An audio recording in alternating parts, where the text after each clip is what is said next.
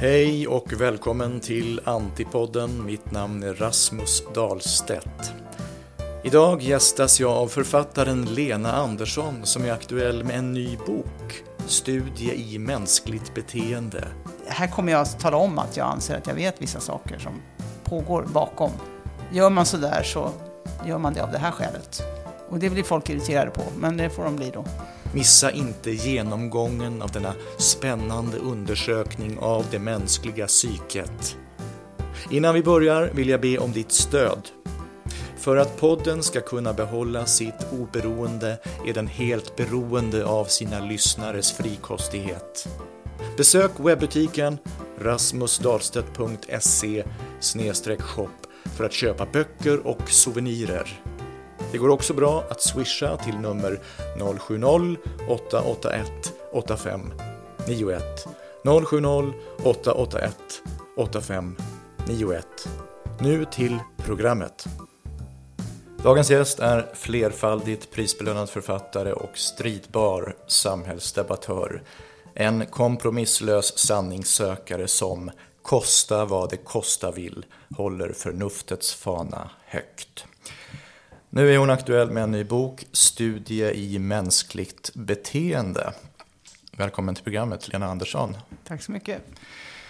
Förra gången du var här, 2018, hade du nyligen skrivit Sveason, en berättelse om folkhemmet. Vad skiljer karaktärerna i den boken från de som förekommer i Studie i mänskligt beteende? Ja, ganska mycket skiljer väl de åt. Eh, Sveas son handlar ju om en familj och deras förehavanden.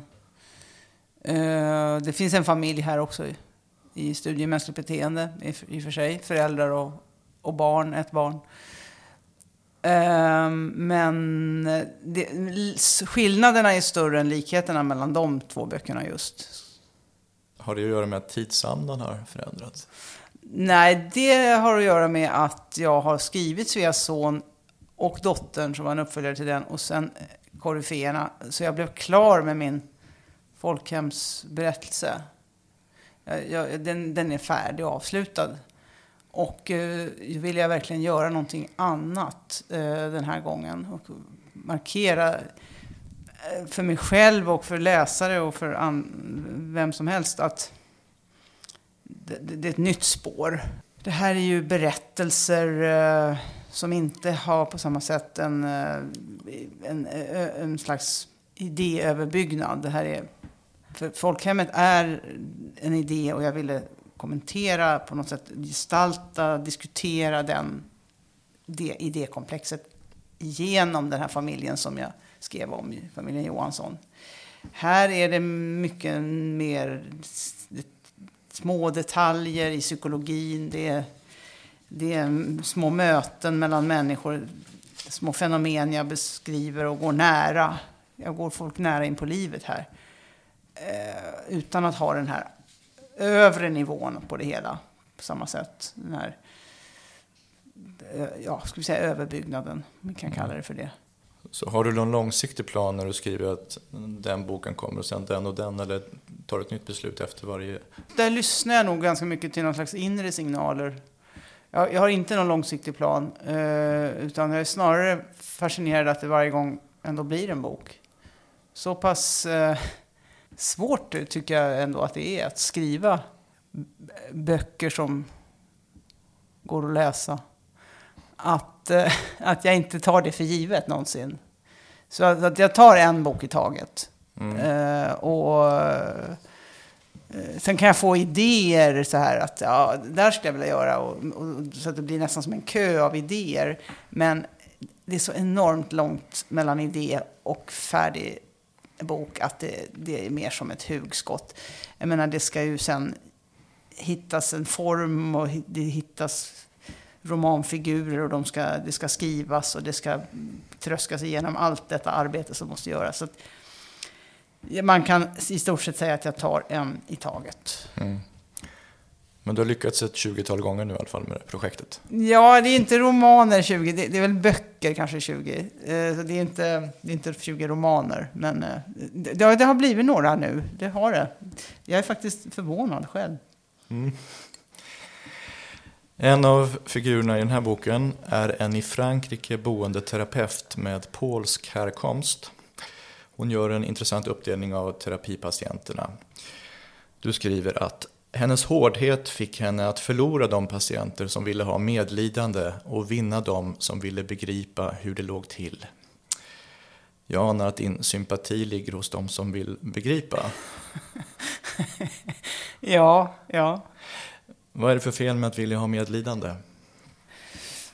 Eh, ja, det kan man ju vilja i vissa stunder, men det är ju inte särskilt fruktbart i längden. Eh, framförallt om man går till en terapeut så är det ju lite tillfällig tröst. Som man ju kan ha, ha all rätt att betala för om man vill ha det. Men som terapeut måste det ju vara ganska, egentligen eh, nästan ohederligt att ägna sig åt att och det tror jag inte kanske de gör heller, men eh, om man som jag tänkte mig in i att om man som terapeut ser att den här personen skulle behöva höra en helt annan sanning än den, än den är beredd att betala för att få. Hon kommer försvinna om jag säger sanningen om det, hur det ligger till med det här. Jag tycker det var en liten intressant, pikant detalj sådär att fundera över.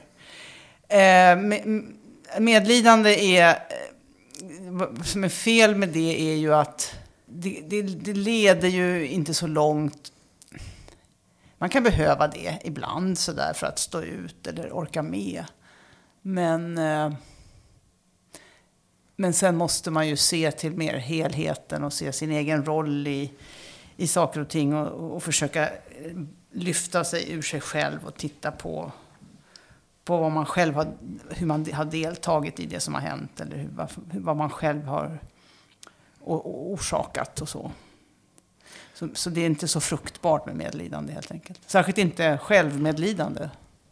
För det är väl risk att det kan leda till att man intar en offerroll? Ja, absolut. Det hänger ju ihop, ja.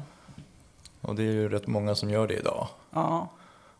Och vad är, vad är vägen ur den där logiken där man kan hävda det där utanförskapet mer och mer? Ja, vägen ut ur offerrollen eh, verkar vara svår. Det är ju lockande i ett samhälle där, där man ständigt letar efter den ansvarige och den som har gjort fel. Eh, att eh, slippa vara den som har gjort fel. Det är väl något mänskligt i det. Att, att det får vara någon annan alltid som har gjort fel och som är ansvarig. Så att vägen ut, det, det är ett stort arbete att ta sig ur. Men den typen av samhälle. Men om vi tar det på en lite mer enklare individnivå så man får bestämma sig för um, hur man vill och bör se på mänsklig dynamik, sociala relationer, eh, vad som är sant om det här med maktrelationer, offer och så. Uh, och, då, och då kommer det ju an på vad man har för världsåskådning helt enkelt. Om man, om man, om man, om man delar upp världen i svaga och starka eller på ett sånt där liksom, statiskt vis eller om man har någon annan sätt att se på det. Men jag antar att vi måste leva i ett system då där, där vi inte belönar den typen av agerande också? Ja, just det. För belönar man det så blir det ju önskvärt. Eh, att eh, det är nästan som en marknadsekonomi blir det ju, att det blir önskvärt att inta den, den rollen. Och det, så det, det är ju absolut väsentligt, ja. Men det gör vi inte. Vi lever inte i ett sånt system som inte belönar det. Apropå incitament, den här strukturen som råder då i terapivärlden då, att det egentligen är ju längre en person sitter kvar där i stolen desto lönsammare. Mm. är ju rätt olycklig får mm. man säga. Det, det, är olyckligt ja. Det, det, är inte, det måste vara ett problem för dem. Det är inget jag har frågat någon terapeut om, men det borde vara ett problem.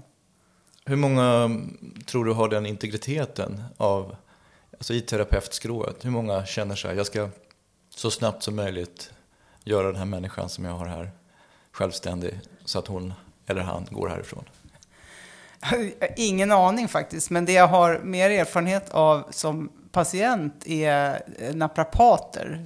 Jag har ofta ont i ryggen och sådär. Så jag har gått mycket hos naprapater och med nackspärr och ryggskott och allmän, allmänna skador. och då, då har jag ju ofta tänkt på det där, att det, hur ska jag veta om jag verkligen behöver en behandling till? Eller vem är det som tjänar på det här nu egentligen? Och, men där uppfattar jag att de är väldigt hederliga ofta. Att de kan säga, nej men det räcker med, nu, nu ska du göra de här övningarna istället. Och det, framförallt är det de som har mycket patienter, som de klarar sig ändå. De, och, så det där, det, men det är ett problem när, när, det, när det finns en sån obalans att eh, man inte vet riktigt om de ber en komma för att de ska tjäna på det eller om jag behöver det verkligen. Och uh, när det gäller terapeuter så är förstås måste det vara ett etiskt dilemma. Mm. Föreställer jag mig, men det är ingenting jag känner mycket till om. Lars Norén brukade sätta sig på nattbussen för att få dialog till sina pjäser. Hur har du bedrivit den här studien? Ja, så gjorde han det. Det skriver han inte om i dagboken, eller gör han det? Um, jag, nej, jag sitter inte på nattbussen alls. Eh, men jag har mycket levd erfarenhet i den här boken. Alltså, alltså det, det är sånt jag vet, känner till, kan. Eh, jag kopierar ju aldrig verkligheten. Utan jag, jag processar den på något sätt. Jag, menar, jag har levt ett, ett, ett många decennier nu och eh, har lyssnat noga och varit med och deltagit och hört mig själv prata inte minst. Och jag har varit med om sådana här situationer och det, alla, alla berättelserna här är på något sätt knutna till någonting jag har sett, hört, varit med om i, något, i någon form. Eh, eller förnummit eller sett i, i ögonvrån på något sätt. Eh, så att det, det, det, jag fångar upp lite här och där. Skillnaden mellan stilisering och imitation, vilken är den? Uh, imitation är den här förkättrade naturalismen som vi har väldigt mycket omkring oss. Där, där man helt kopierar verkligheten. Alltså man förhöjer inte stilen. Man, man, som tittar, om vi, tar, om vi tar det som skådespeleri då, så är det att man som tittare får se hur en scen utspelar sig som är fiktiv. Men den är som om den var en inspelning av verkligheten. Alltså man får, det, det tar väldigt lång tid att säga en sak och det är väldigt många omtag. Och det, man påbörjar en halv mening, stoppar, påbörjar en halv till halv mening. Det är alltså en slags av, direkt avbildning av verklighet. Där man får ganska lite sagt. För att om vi spelar in oss i verkligheten när vi sitter och pratar på ett café så blir det ju mycket som går förlorat därför att i verkligheten så har vi förförståelse och vi, vi vet eh, vad vi menar och, och, vi sitter inte där för att någon ska betrakta oss eller få ut något av det utan det är vi själva som ska få ut något av det och det är en helt annan sak än att se på en dramatisk dramaserie. Men ändå så har många ambitioner att det ska låta som att man sitter på ett café. Eh, och stilisering är att man jag, jag, kallar det för att man förhöjer. Eh, man, man drar sig närmare något, något essentiellt. En arketyp kanske. Eh, att man eh, har en inre realism. Vad handlar den här scenen om? Och så skriver man det. Snarare än att exakt kopieras på ett kassettband eller en inspelning. Eh, eh hur, hur det här skulle låta. Istället återger man essensen av scenen. Vad handlar detta om? Och skriver rätt repliker utifrån det. Mm. Det, det, är verkligen olika saker. Mm. Jag håller med dig. Och, och, på teatern där finns det den här vurmen, eller den här dragningen åt den här naturalismen. Som om åskådarna inte längre förmår ta till sig stiliseringen, mm. det förhöjda. Det är för komplicerat. Hur har det blivit så? Um, ja, det kan man verkligen fråga sig. Det, det, är, någon, mm, det är någon verklighetsbesatthet som, som handlar om att man, verkligheten är bara det vi ser. Det, vi, det finns inget bakom verkligheten som vi ser som man kan komma åt i dramat eller i romanen eller i det, det, finns bara det som syns. Det är en väldigt empiristisk, eh, om man vill vara snäll. Alltså det, det, har något med vetenskapsvurmen att göra, tror jag. Det här är en spekulation från min sida, men jag tror att det kan knytas till det. Alltså att vi, det som är bakom är, är, är vi, kan vi inte vara säkra på. Utan vi, vi gör bara det, ungefär som en, behaviorismen på 40-talet. Att man, man kan bara skriva exakt vad människor gör, för det är det enda vi kan vara säkra på. Han tog höger där och svängde vänster sen och tog på sig hatten. Eh, drack en kopp kaffe. Det, är ju, det går inte att säga att de inte gör det. Men om man ska säga vad de tänkte eller varför de gör det här, då, blir, då måste man ju gå in i psyket och påstå någonting, att det finns något bakom och att man tror, tror sig veta det. Det var vad jag för, för övrigt eh, för, förutsatte mig när jag skrev den här boken. Att här kommer jag att tala om att jag anser att jag vet vissa saker som pågår bakom. Det, det är det som är det mänskliga, studien i det mänskliga här. Att, eh, gör man så där så gör man det av det här skälet. Och det blir folk irriterade på, men det får de bli då. Låt oss iaktta några personer och situationer, ta del av undersökningsresultatet så att säga. Metoo-stormen blåste in 2017. Runt ett bord i en sybehörsaffär samlas ett antal kvinnor för att leverera bekännelser. Hur går det? Eh, ja, de känner sig där, chefen där i sybehörsaffären känner sig manad av mediastormen att också på, i hennes affär, eh, hennes butik, som hon är ansvarig för, ha vittnessession över övergrepp från män som de kvinnorna, det jobbar bara kvinnor där, har varit med om. Men en av personerna, huvudpersonen i berättelsen, Matilda Ström, hon, eh, hennes problem är inte att hon har varit med om övergrepp, utan att hon aldrig har lyckats attrahera en man, trots att hon är 34 år, och det är hennes stora sorg och skam i livet. Eh, så hon får det väldigt besvärligt med det här vittnandet. Och Eh, de pratar om sin skam, de andra, över att inte ha sagt ifrån och över att ha gått med på saker och att skammen ligger på kvinnan och det här som det talades mycket om under metoo. Och hon känner att hennes, de har ingen aning om vad det är för skam som egentligen är en skam i ett samhälle som vårt, nämligen att aldrig ha lyckats attrahera en man. Det är hennes stora skam. Och hon är också väldigt förundrad över att de har, verkar ha haft så oerhört lätt att de har varit så oerhört åtråvärda i sina liv, de här kvinnorna som vittnar här. Så att eh, det var väl ett vittnesmål som jag tyckte fattades under metoo-vittnandet. Eh, som inte gick, det var riggat så att det inte gick att säga heller. För det var eh, osolidariskt. Det var, all, alla kände också så här att eh, om man inte hade varit med om någon, någonting eh, av övergreppskaraktär så, så kanske det var för att man inte var tillräckligt attraktiv och sådär. Det, det, det, fanns där som en skugga mm. som jag ville kommentera eller skildra här. Så Matilda klargör att den riktiga skammen drabbar den som inte har fått säga ja. Mm. Och där under metoo, då var det där att om du inte hade blivit utsatt för något ofredande kunde man misstänka att du var oattraktiv. Um, hur stor andel av de bekännelser som gjordes tror du hade sin grund i en påvisbar händelse? Alltså det som vi fram till dess ansåg måste föreligga för en fällande dom i domstol då för ofredande eller våldtäkt. Eh, det var ju väldigt mycket vittnesmål så det omöjligt att veta. Men ofta var ju vittnesmålen de var ju väldigt konkreta så här. Det här hände. Men sen var det också bara en massa namn som skrevs upp och man visste inte om det var namn i solidaritet eller om det var för att man stöttade själva saken eller om det var människor som hade varit med om saker. Sen, så att siffrorna där har jag ju absolut ingen aning om.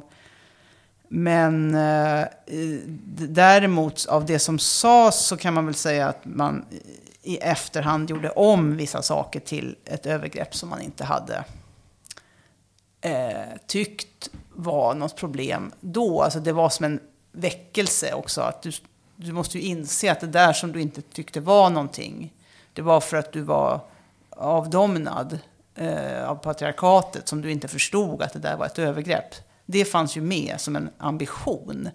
Att man skulle vakna och se att det där var ju förfärligt. Det kanske du inte har förstått, men du, du var med om en förfärlig sak.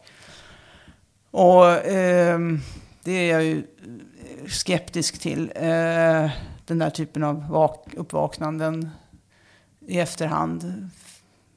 För om man inte har förstått en sån viktig sak så är det nog inte så problematiskt.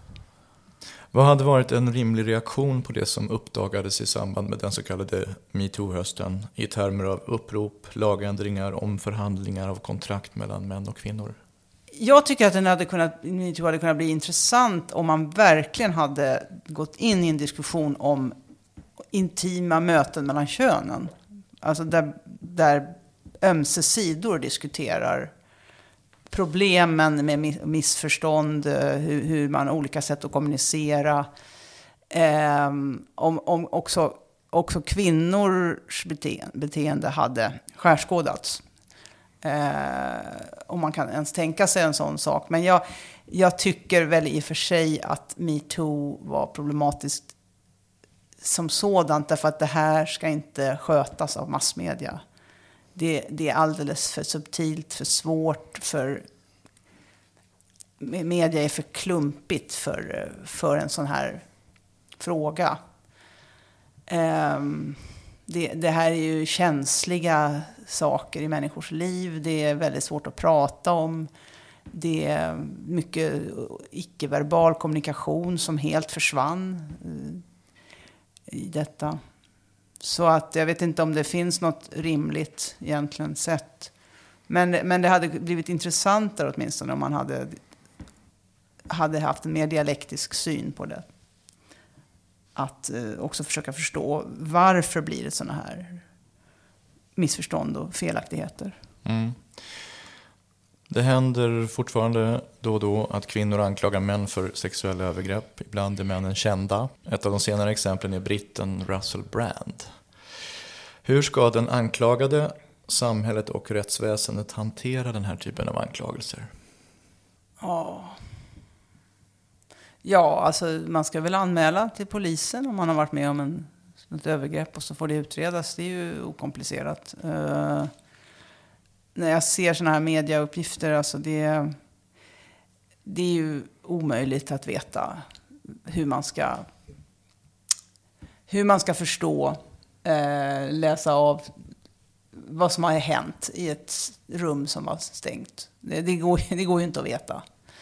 Så att eh, det, det, det hela är ju mycket olyckligt att det har blivit sån här aktivism kring detta. Um, så jag vet, jag vet, inte riktigt vad man ska göra. Eh, det som hände med metoo var, det var ganska många saker som hände. Och det var, en sak var ju, en uppmaning som var under denna tid var ju att nu är det slut med att inte tro på kvinnorna.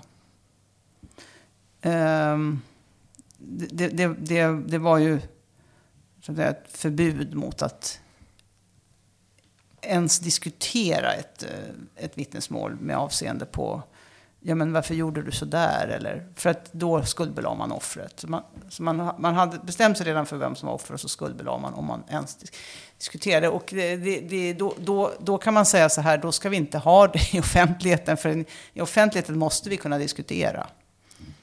Och man kan inte bestämma sig på förhand för att en grupp på jorden aldrig, aldrig eh, missförstår någonting eller inte talar san, eh, aldrig, aldrig talar osanning. Eller, det, så kan man ju inte det är omöjligt. Så att själva upplägget var ju helt enkelt tokigt. Mm. Fel. Om den ena parten får totalt tolkningsföreträde, mm. nämligen kvinnan, så är ju männen helt rättslösa. Alltså det, det, går inte att säga något annat. Det är ju en ren formallogisk slutsats.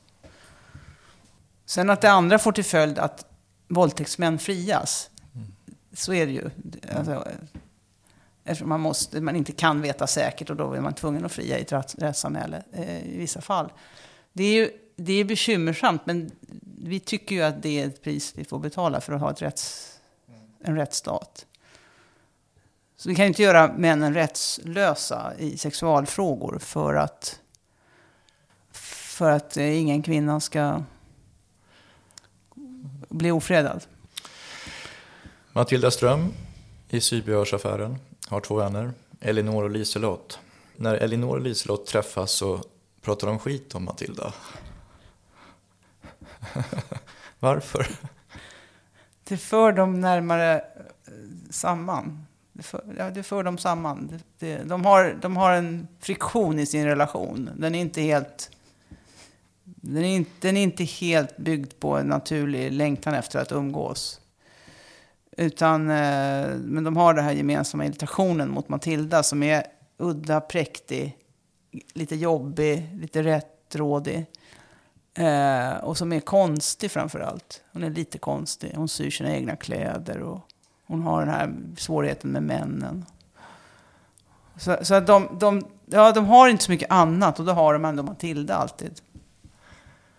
Hon är som Lena Philipsson. Ja, men Lena Philipsson kan ju sy kläder. Jag tänker att Matilda kanske inte är så jättebra på det. Kan man sy så är det ju, så är det ju något annat. Så här skriver du i boken. Matilda Ströms vägran att erkänna sitt liv som mindre lyckat provocerar de båda till ytterlighet. Om detta brukar de tala och om ett psyke som upprätthåller den förvanskade självbilden av att ha för stor integritet för att vilja något så banalt som att dela sitt liv med en annan människa. Ja, just det. Matilda har ju lite grann försvarat sig med sin, sin ensamhet. Har hon på något, lite grann eh, armerat i en slags eh, försök att tänka att det är för att hon är så kräsen eller så... Eh, när hon inte har någonsin lyckats träffa någon man så vilket hon mår dåligt av och lider av. Men då, då har hon fått det till att det är för att hon är så självständig så hon kan inte dela sitt liv med någon annan. Eller att hon är så kräsen eller att hon, de andra slarvar med sina liv. Så att hon har ju sin lilla svaghet där. Mm. Och den irriterar de andra väldigt mycket. Och det är väldigt sorgligt för det är ju en, en, ett missförstånd som förmodligen har gjort att hon har gått miste om den här kärleken. Alltså det är en, mm det är ett biobesök som skulle kunna bli, bli av. Och en, en förmodad kan man säga, kärlek som mm. brinner inne. Just det, hon, för att hon är för eh, prestigefylld och rädd för att vara, bli avvisad.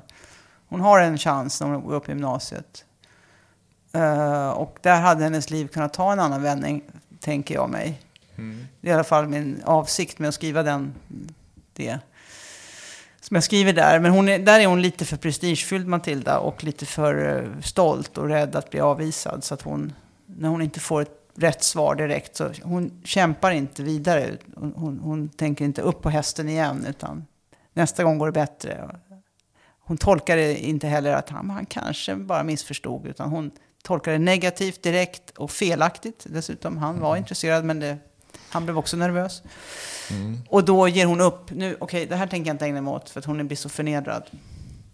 Men hon har en god iakttagelseförmåga och hon ser att den här mannen då som är snickare, han handlar fortfarande bara för en person. Långt I, senare ja. ja. Mm. Här hade hon kunnat sluta sig till att ja, han är nog ensam fortfarande, jag kanske ska sätta in en ny stöt. Varför gör hon inte det? Nej, hon, det där var för smärtsamt eh, att bli så där avvisad. Eh, så att hon tänker inte utsätta sig för den smärtan igen. Då, då, det tycker jag är en studie i mänskligt beteende här, titeln på boken. Det är en intressant skillnad mellan människor. En del, eh, en del människor är så, det är inte värt, de gör kalkylen att det är inte värt det än som det skulle leda till, till något, något som man vill ha. För det gör för ont. Medan andra, jag själv till exempel, skulle eh, tänka att det, att gå miste om något som skulle kunna bli som man vill ha, det, är, det, är in, det får kosta, det får göra hur ont som helst. Man, bara man måste ta reda på om man kan få det där man vill ha. Medan för henne är det inte värt det. Och hon har ju Singing in the Rain den härliga filmen som hon har sett ett 30-tal gånger. Står det det? Var det så många? Samt när andan faller på, när behovet uppstår. Ja. Så tröstar hon sig. Um, hon, men, hon ser gamla filmer med kärlekstema. Ja, mm, just det. Det kan man ju gilla. Det här att ha tydliga vanor. Alltså hon mm. går upp och mm. lagar sin mat. Och, ja. um, träffar sin mamma på söndagar. Precis. Mm. Ja, hon är på många sätt rekorderlig. Eh, mm. Det är det som irriterar hennes vänner också. Hon är flickvänsmaterial. Borde vara, ja. ja. Och som sagt, hennes vänner Elinor och Liselott är båda småbarnsmammor. En dag möter vi dem på konditoriet. Då låter det så här. Ute är kall vinter. De borde ha tagit en skidtur istället, säger de. Med barnen i pulka och varm choklad och limpsmörgås i ryggsäcken. Något sånt har de aldrig gjort och kommer aldrig att göra. Men det finns hos dem som en idé inför vinterdagar som denna. Man har såna där floskler. Alltså apelsin, och jag tycker om att åka skidor med apelsin på fjället. Det där med apelsin och åka skidor, det är ju liksom det mest opraktiska man kan göra. Man kan ha det som en dröm, så att man, vill, man ser sig framför sig att man borde göra något sånt där, som är som en, nästan som en reklamfilm eller en film.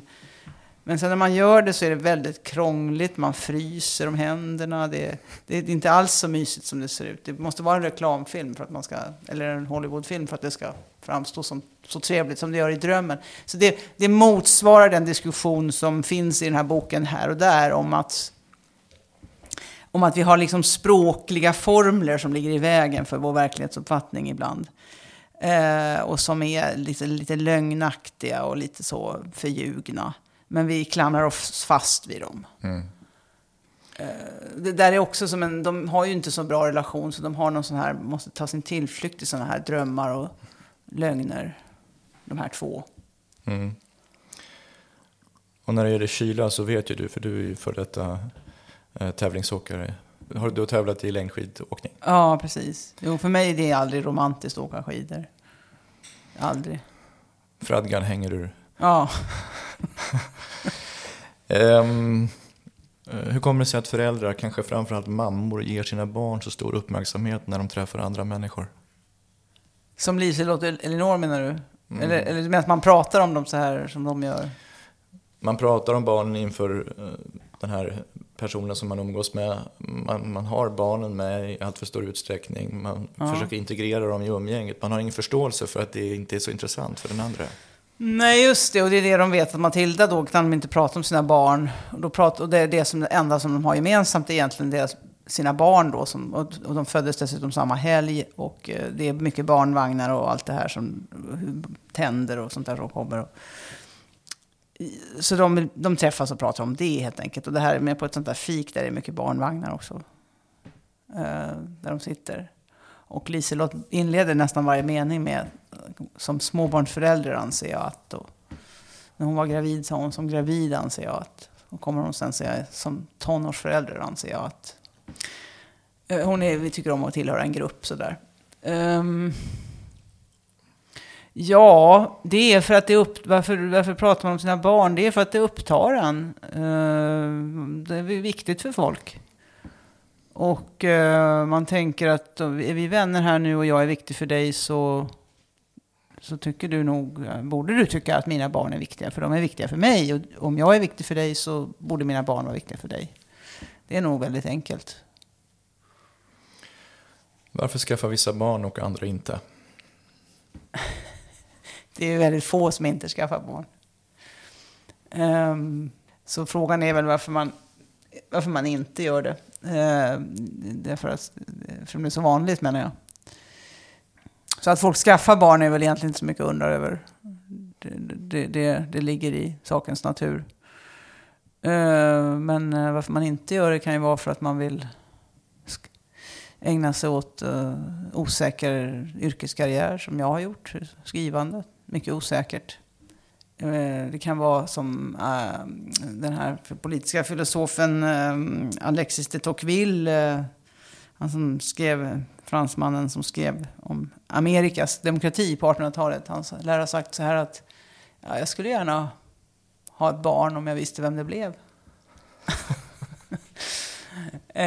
så det finns ju olika, olika anledningar till det. Vad innebär mest av självförverkligande, att skaffa barn eller inte? Äh, självförverkligande har jag svårt att säga att det är att skaffa barn. Det, det är det ju inte. Så den som inte skaffar barn är den som i högst utsträckning förverkligar sig själv? Eh, tvingas på något sätt göra det, kanske. Man kan säga, man behöver, man kan säga, säga att man kanske inte behöver förverkliga sig själv om man skaffar barn. Då har man fullgjort någonting. Det blir något i alla fall av ens liv. Mm. Man kan störa folk på ett café i en småstad när som helst. Man får vissa fördelar, ja, eller vad man ska kalla det. Mm. Liselott bjuder i slutet ut Matilda på lunch för att berätta att hon har cancer. Hur kan man förhålla sig till en person som meddelar något sånt? Ja, det är svårt. Eh, särskilt som hon, Liselott är ju lite, hon är en av, en av framförallt två karaktärer i den här boken som är väldigt påfrestande.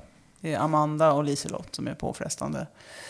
Och som jag inte har eh, gett några försonande drag därför att de är för långt ifrån självinsikt för att det ska vara möjligt. Hur man kan förhålla sig, alltså saken är den att Liselott söker upp Matilda för att hon på något sätt kommer att använda det här, då är vi inne i offerskapet igen då, att det är en sjuk, svår sjukdom, hemskt för individen, förfärligt.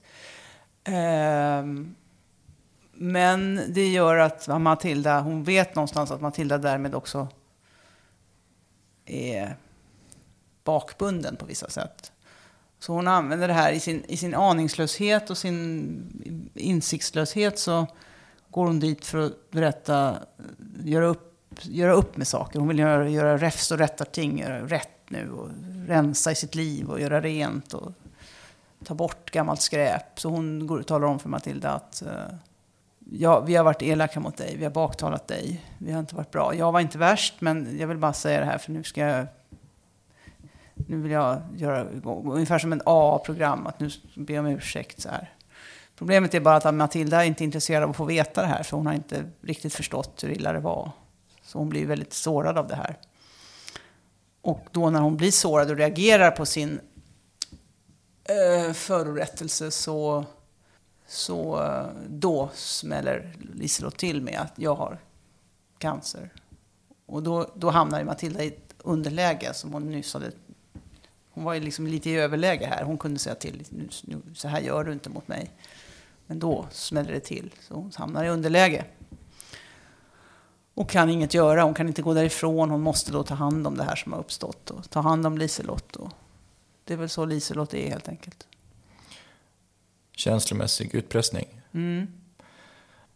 Ett annat kapitel handlar om Amanda och Benjamin. Vi får veta att för Benjamin känner Amanda ett till reformiver förklätt förakt. De talar om Amandas föräldrar och Benjamin ser det som en vacker kärlekshistoria. Amanda problematiserar att hennes mor inte stannade kvar i USA när hon hade chansen, utan åkte hem. Det var en kvinnofälla. Amanda vill att Benjamin erkänner hur världen ser ut. Benjamin önskar detsamma av Amanda. Vem ska ändra sin världsbild? ja, jag tycker eh, att Benjamin har en eh, alldeles rimlig världsbild. Han är ju, han är ju inte förstockad på något sätt. Eh, han är eh, noga med att vara modern och eh, det finns skäl för alla att lyssna på, på andras argument och höra, eh, ligger det något i det här? Behöver jag modifiera min världsbild? Det, det tycker jag verkligen. Men i, i Amanda är, eh, hon har en, eh, hon har van, liksom, vanföreställningar kan man säga, ideologiskt grundade. Så hon, det är hon som har fel världsbild här, det vill jag bestämt hävda. Hon förvränger sin mammas eh, och pappas kärlekshistoria med, sätter på sig väldigt ideologiska radikalfeministiska glasögon och det blir helt enkelt fel bild eh, som ges. Och eh, det är därför jag kallar boken för moraliteter i förordet. För att tanken är inte att ja, så kan man se på det här så här och så kan man se så här. Utan Eh, just med tanke på narrativ då som har varit populärt de senaste decennierna. Att diskutera att alla narrativ har sin är lika rimliga. Eller så här. Nej, det här narrativet som hon har, det är fel. Alltså mamman, eh, mamman eh, bryter inte upp, det är ingen kvinnofälla, hon går inte emot, eh, hon följer inte med normerna när hon, tvärtom så bryter hon mot alla normer genom att åka hem för att hon har blivit kär i Theodor, som blir Amandas pappa. Hon bryter inte upp från, eh, hon åker inte hem och blir hemmafru, utan eh, det kan man ju få bli om man vill. Men, men hon gör inte det, utan hon studerar ju till socionom hemma sen. Och hon helt enkelt måste följa sin inre röst som säger att den här mannen är jag kär i nu. Jag vet inte om det kan bli något, men jag måste prova det här. Hon är motsatsen till Matilda skulle man kunna säga. Som inte vågar ha ett avvisande. Hon, hon satsar allt eh, på, på, på ingenting egentligen, men, så, men lyckas. Och eh, sen får de en dotter, de får ett lyckligt liv. Det var, jag ville skriva om lycklig kärlek i den berättelsen. Och, de, och så får de denna dotter, Amanda, som då eh, ser på sina föräldrars historia som... Eh, det, är en bort, det är bortkastat kvinnoliv, ser hon på sin mamma. Eh, så att den som behöver ändra sin världsbild där är Amanda. Så är det. Den där relationen kan nog många känna igen sig i. Det går att hävda att det idag pågår ett åtminstone lågintensivt könskrig. Läget är av olika skäl, vi har varit inne på några, eh, låst. Eh, finns det någon väg framåt? Ja, alltså jag förstår egentligen inte varför det skulle behöva pågå ett könskrig i Sverige. Det, svenska män är ju inte generellt sett eh, motståndare till, eh, till några kvinnliga framsteg. Uh, alltså, svenska män är ju med, med på framsteget som har skett. Uh, jag, vet inte varför ska, jag förstår inte varför det ska behöva vara ett könskrig i Sverige. Ett problem som en del pekar på, hypergami. Alltså världen blir allt mer jämställd. Och om kvinnor då fortsätter att titta uppåt så kommer många relationer inte uppstå. Så kvinnor tycks alltjämt vilja ha män med mer makt och pengar om man förenklar det.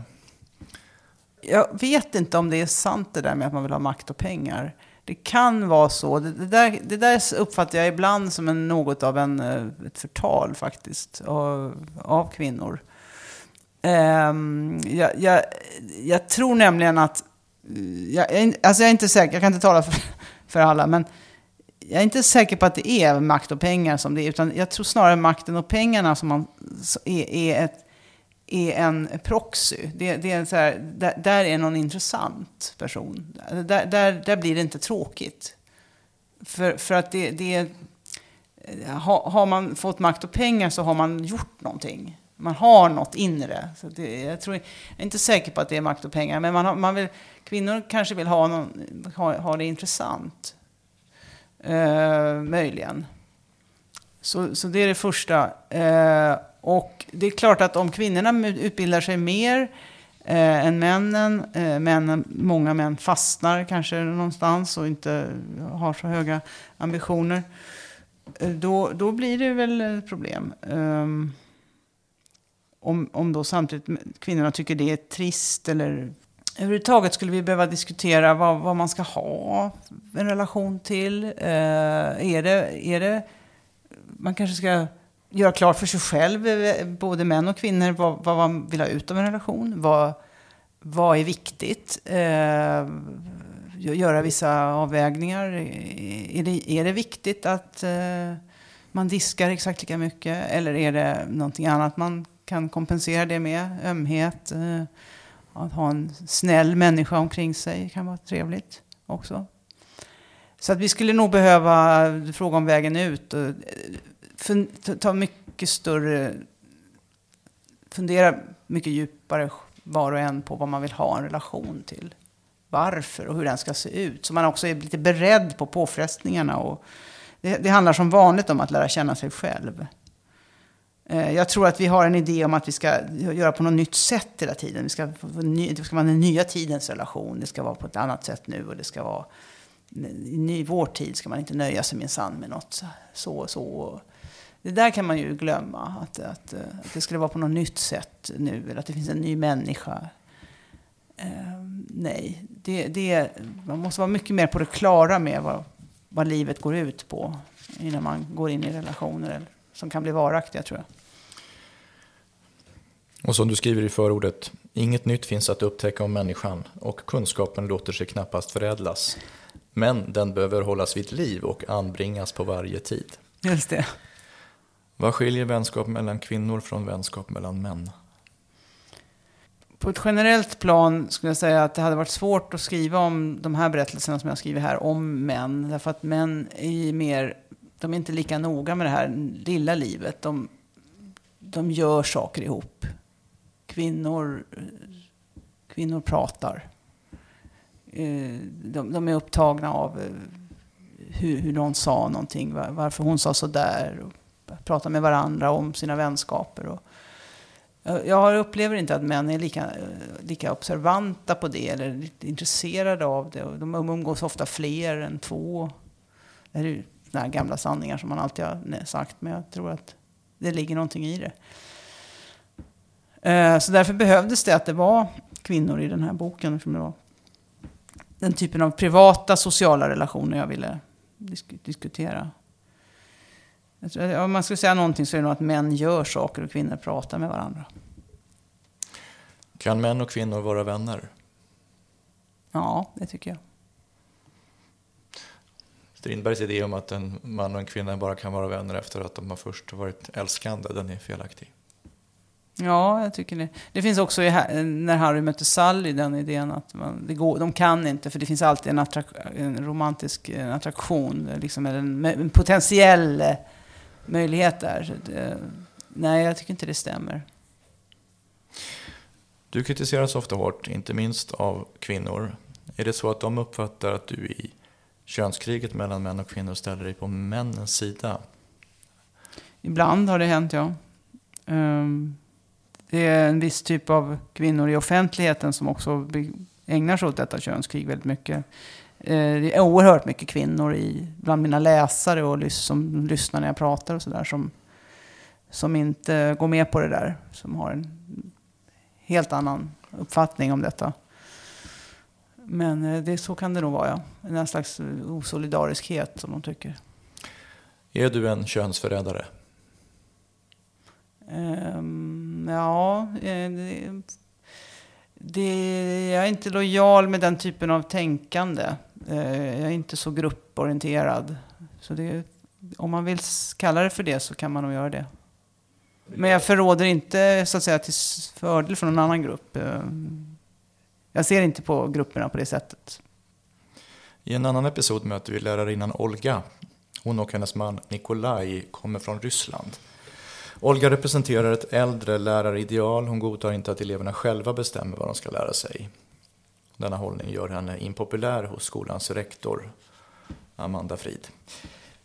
Amanda läxar upp Olga. Din uppgift som pedagog är inte att styra deras tänkande utan att följa det, att vara lyhörd. Vi har för länge sedan gått ifrån idén att barn ska styras. De leder oss. Vi följer. Framförallt stöttar vi. Amandas behandling av Olga lämnar en del att önska. Um, vad kommer att hända i skolan? Framöver i- i Sverige? Oj, svårt att säga. Jag är dålig på framtiden. Eh, jag skulle säga att Amanda här består av en massa floskler bara. Hon är ju väldigt styrande själv. Hon är ju, hon kan ju säga, smygauktoritär. Medan Olga är auktoritativ.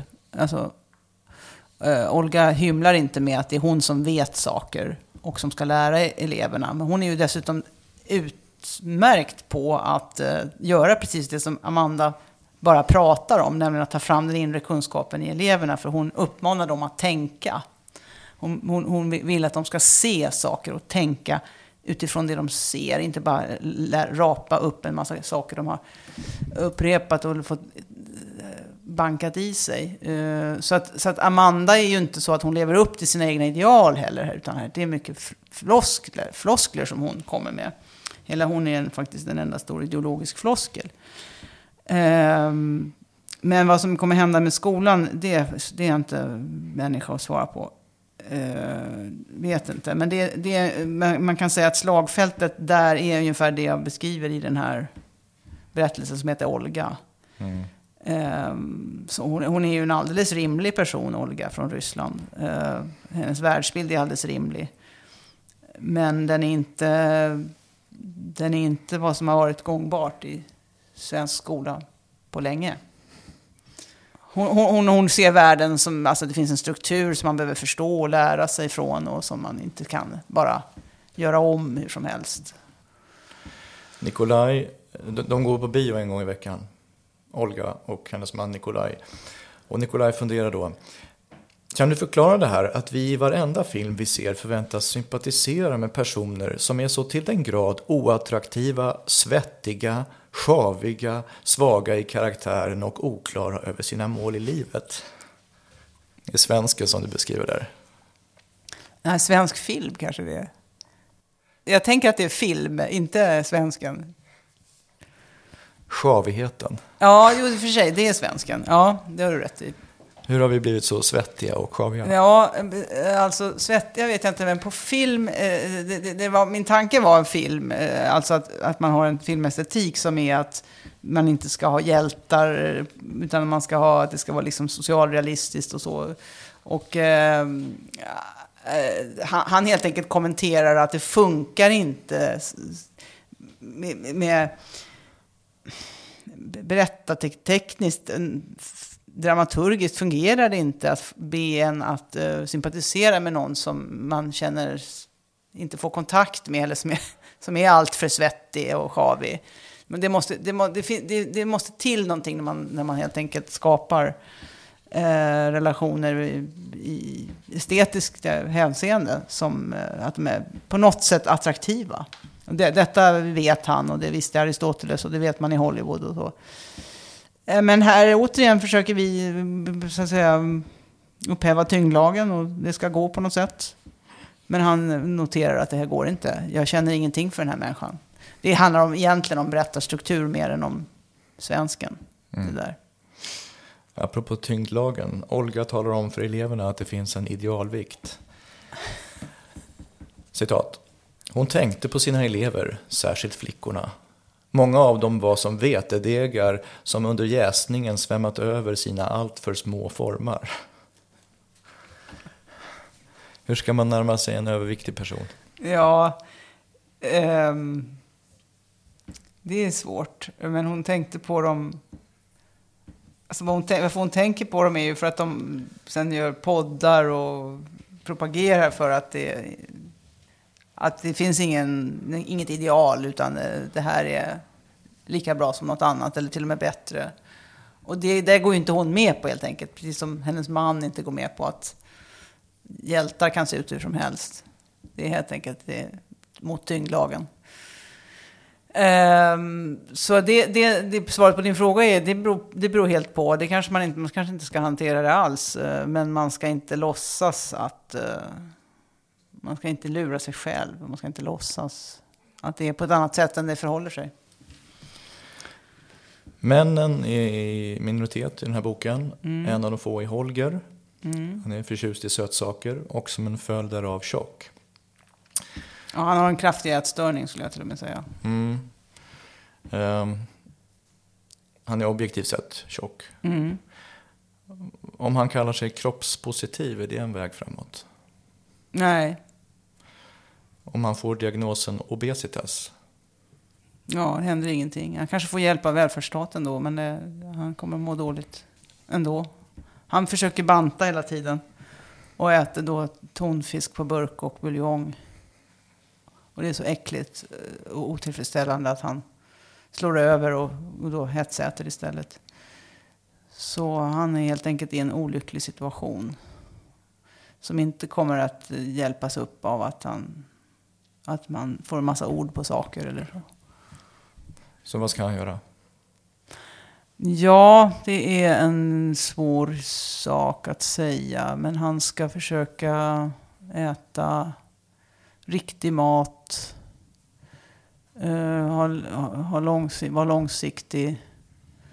Göra, göra allt det där som är klokt att göra och som är svårt att göra när man är överviktig. Um, men han ska in, åtminstone inte göra det han gör. Och, han ska, och kroppspositivism kommer inte hjälpa honom. Det är jag övertygad om. Mm, men eh, men eh, man, man måste helt enkelt... Ja, det är i världens nästan faktiskt en av de svåraste frågorna som finns. Vad man ska göra om man vill gå ner i vikt. Väldigt många som går ner i vikt eh, håller inte sin vikt. Och det, det är för att det här är väldigt svårt. Mm. En person i boken skapar ett nytt förflutet åt sig. Ruta Rumsas jobbar på låneinstitut och tänker kanske att det inte räcker att vara från Husby och ha en pappa som är elektriker. Så hon gör sig till elitgymnast och Lidingöbo. Hur mycket kan man skarva? Jag tycker inte man ska göra det alls. Eh, men hon försöker så mycket hon kan. Eh, och eh, det finns ingen... jag tror helt enkelt hon missbedömer behovet av det här. Jag tror att hon hade varit... Det hade varit, inte varit något problem för henne att vara från Husby. Jag skulle säga tvärtom, det är en fördel att vara från Husby. Det, det är så pass liberalt samhälle har vi att vi inte, inte dömer människor efter var de kommer ifrån. Ja, jag tänkte detsamma, att det är väl vanligare att man koketterar med en hopplöst miserabel Ja, barndom. det skulle jag också säga. Men, men hon, gör, hon, hon träffar lite snett här. Alltså det, det, det är också ett stråk i den här boken att man kan ha felaktig uppfattning om andra. Att man, hon tänker sig in i vad de vill höra, de här arbetsgivarna. Jag tror hon tänker sig in i det fel. Men eh, hon, hon tänker så i alla fall. Att hon, hon på något sätt skulle, tror att de vill höra någon annan bakgrund än hon har och förbättra den. Också för att hon är så vilse på något sätt. Att uh, hon Uh, inte tänker att hon... Det märks inte att hon hittar på. Det, det, det är som jag tänker det här då. Eh, hon, är så, hon, har, hon, hon har så lite rötter på något sätt. Att det, det, det, det spelar liksom ingen roll vem hon är. Så hon hittar, kan lika gärna hitta på en bakgrund. Och de, de, men de hade absolut inte haft något emot att hon var från Husby. Tvärtom.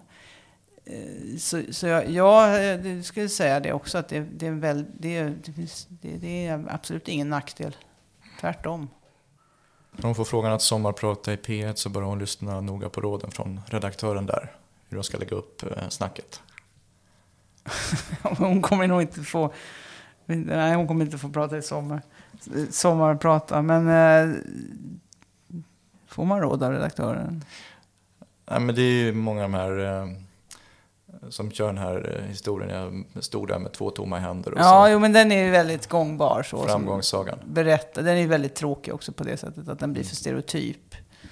Nej, men tänk om hon hade berättat istället så här. Jag lurade mina arbetsgivare. Eh, då hade det kunnat hända någonting. Mm. Men det, är, det blir, det där, den där stereotypa berättelsen, den, Vi bodde 12 personer på 27 kvadrat i ett trött hyreshus i Husby och de pundade på gården. Ja, och nu, nu är jag det här. Ja. Låneinstitutets eh, chef. Min sanning heter ett program i SVT. Mm. Har vi alla vår sanning eller? Nej, det, nej. Det, sanningen är inte på det sättet. Man kan ha sin eh, uppfattning om saker och ting. Man kan ha sin åsikt, men inte...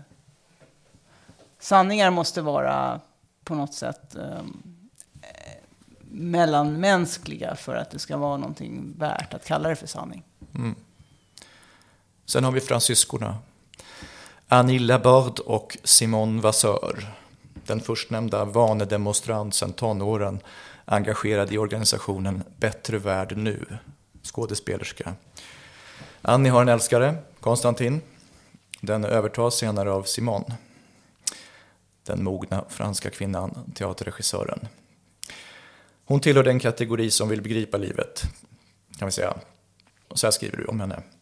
Klarsyn inför det möjliga och resignation inför det omöjliga var för Simone Vasseur viktigare än vilja. Hon intresserade sig inte för lycka, men desto mer för att förtänksamt styra bort från olycka. På frågan från terapeuten, älskar du Konstantin? svarar hon.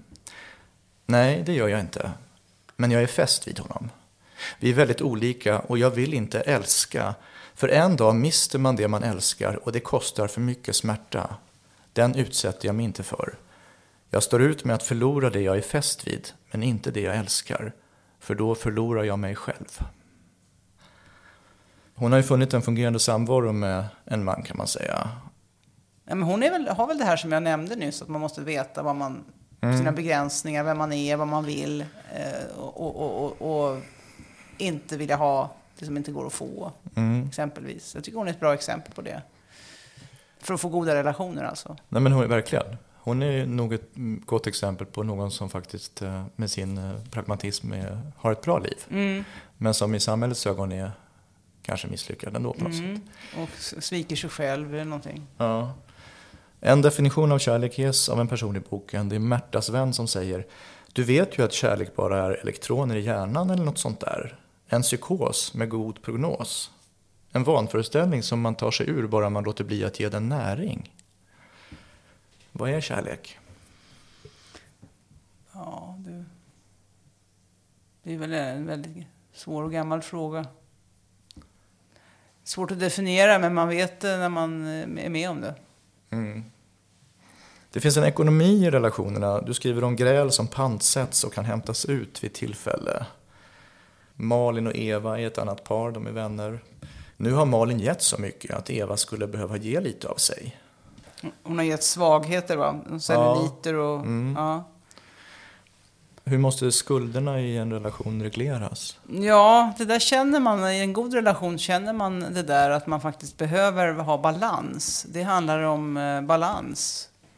Och att eh, det blir obalans om, om bara den ena ger och den andra bara tar. Eller om, om man är, har väldigt olika in, ingångar i relationen så blir det för stor obalans och det blir frustration. Så att det där, det där sköter man eh, på ett bra sätt om det är en god relation. Och annars så är det något som, inte, som skaver och som är friktion helt enkelt. Det var väl det jag ville berätta med den där berättelsen. Det är, Malin är hela tiden irriterad på den här relationen. Och Eva vägrar se. Hon ser det men hon struntar i det. Hon bryr sig inte om det. Och den är inte särskilt harmonisk. Situationen i bokens inledande kapitel liknar avslutningen. I båda fallen är huvudpersonerna kvinnor. De väljer olika tillvägagångssätt. Det ena är mer fredligt än det andra. Mm. Vad är ett rimligt straff för otrohet? ja, jo, det, de har identiska livssituationer och eh, väljer, är med om samma sak och så väljer de helt olika sätt att hantera det. Eh, det, alltså det, får man, det måste man nog ta från fall till fall faktiskt. Vad man själv eh, kan stå ut med och eh, vad, vad som är viktigt för en. Jag tror inte det går att säga något generellt om det. Och tack och lov har vi inte det i lagstiftningen. Utan det är något som vi sköter i våra, vårt civilsamhälleliga reglerande av, av skuld och återgäldanden. Och sånt där. Så det är svårt att säga. Eller det, det får man eh, ta i varje fall, tror jag. Den som är drabbad av det. En person som Jordan Peterson mm.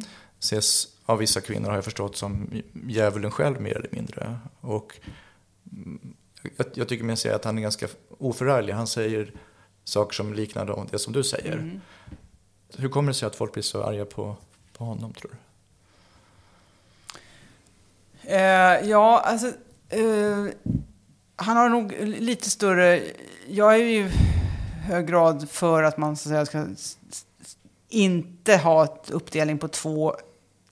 Att, att könen är så väldigt olika. Han, mm. han har mer syn över olikhet mellan könen. Jag, jag, är mer intresserad av likheterna kanske faktiskt. Mm. Eh, han har det här exemplet med humrar. Men, men, men i mycket av det han säger i sakfrågor så tycker jag också att han är... det är inga konstigheter. Eh, och det, det, motiverar inte det här raseriet mot honom, som, som jag har förstått finns. Eh, det borde inte heller motivera den här enorma kulten kring honom som också finns. Det säger väl någonting om att det behövs, att han behövs på det sättet. Eh, någonting har gått snett. Så eh, nej, ja, jag, jag vet faktiskt inte varför det blir sån fruktansvärd upprördhet i de här frågorna. Det är någon kollektiv eh, psykologi som eh, som är, som är oresonabel och som, eh, som inte är rationell och som inte är, den är väldigt känsloburen och grupp, eh, det finns en gruppdynamik i det som, är, som inte är bra. Så en ideologi på det, alltså en stark ideologi. Mm. Samma resonemang kan föras om dig då. Alltså du är förvisso skarp men i någon bemärkelse oförarglig. Intellektuellt hederlig skulle många säga kanske. Så hur kommer det sig då att människor blir så arga på dig när du skriver om gröt till exempel? Ja... Jag, jag, jag vet inte. Om jag visste det så skulle jag kanske kunna svara på det. Men jag, jag, jag vet inte varför det... Det kanske... Det kanske är för att de hoppas på något annat från mig. Eller tycker att jag har bytt sida eller, eller svikit dem. Eller förrädare eller det, någonting som du nämnde. Eh, för att det är många som skulle säga samma sak som de inte skulle bli så där rasande på. Så jag, jag, jag tycker att det är svårt att förstå varför detta raseri uppstår. Som det har varit i året flera gånger nu. Väldigt mycket ilska. I samband med grötdebatten plockade en bibliotekarie i Göteborg ner en av dina böcker från hyllan. Hur kändes det? Det var, det var obehagligt därför att i efterhand kan det verka som att det var in, ingenting. Men eh, just när det skedde, det var in, in, pågick en ganska kraftig storm mot mig. Eh, och eh, det, i, i, det läget visste ingen vart det här skulle ta vägen. Och eftersom vi vet att det har skett cancelleringar och eh, sånt. Och att, eh, så visste inte jag om det här var början på någonting större. Och att, eh, för just när man är så där utsatt i, för, för avsky som jag var då så, så kan man inte se proportionerna i hur många som är för, hur många som är emot. Det var ju väldigt många som höll med mig också. Så det var ju verkligen en polariserad diskussion. Det var, två läger, för eller emot. Mm. Eh, men just då kändes det väldigt illa för att jag inte visste vart det skulle ta vägen. Men det blev ju ingenting särskilt med det. De gick ju för långt. Men just det här med böckerna menar jag. Mm. För när, man träffar dig så här så verkar du väldigt morsk, eh, orubblig. Blir du aldrig ledsen att du sitter otröstlig på kammaren? Eh, nej, inte, inte, inte otröstlig så att jag... Men jag blir... Jag, jag påverkas mycket av det här eh, vreden. Alltså den, den, den, är, den går inte obemärkt förbi alls. Det är väldigt obehagligt att det kan komma någonting när som helst och att det är, ingen går och diskuterar i sak. Eh, utan att det, är, man, det kan komma vad som helst, liksom, och karaktärsmord och sånt. Det, det är djupt obehagligt. Det går inte att komma ifrån. Alltså. Men eh, jag försöker vara, inte morsk, jag försöker vara försöker göra så intellektuellt hederlig, sa du här, och det, det, är verkligen ett ideal för mig. Att sträva efter att försöka förstå vad säger de egentligen och varför säger de så här. Och det, det, det, det är inte så bra nivå på diskussionen faktiskt, ofta. Studien i mänskligt beteende är avslutad. Ehm, vad blir föremål för din nästa undersökning? Ja, det vet jag inte riktigt ännu. Det får vi se. Du får känna efter den där, vad du kallar den, vänta på en impuls? In, eller? Ja, den inre rösten ja. ja. Den inre rösten gör oss alla fega, sa ju Hamlet, men kanske modiga också. Ja, kan nog vara vilket som. Lena Anderssons bok Studie i mänskligt beteende ges ut av bokförlaget Polaris och den kan köpas såväl i den vanliga bokhandeln som i nätbokhandeln. Tack för den här pratstunden Lena. Tack så mycket. Och tack till dig som lyssnar. Oavsett om du håller med om studiens slutsatser eller inte får du gärna dela med dig av dem till dina vänner. Tack för frivilliga donationer till denna alliansfria kanal. På rasmusdahlstedt.se shop finner du ett stort urval av presentartiklar. Du kan även swisha till nummer 070-881 8591 070 881 8591. Paypal och bankkonto är andra möjligheter. Alla program samt information om hur du donerar finner du på hemsidan antipodden.se. Jag hoppas att vi hörs snart igen. Hej då!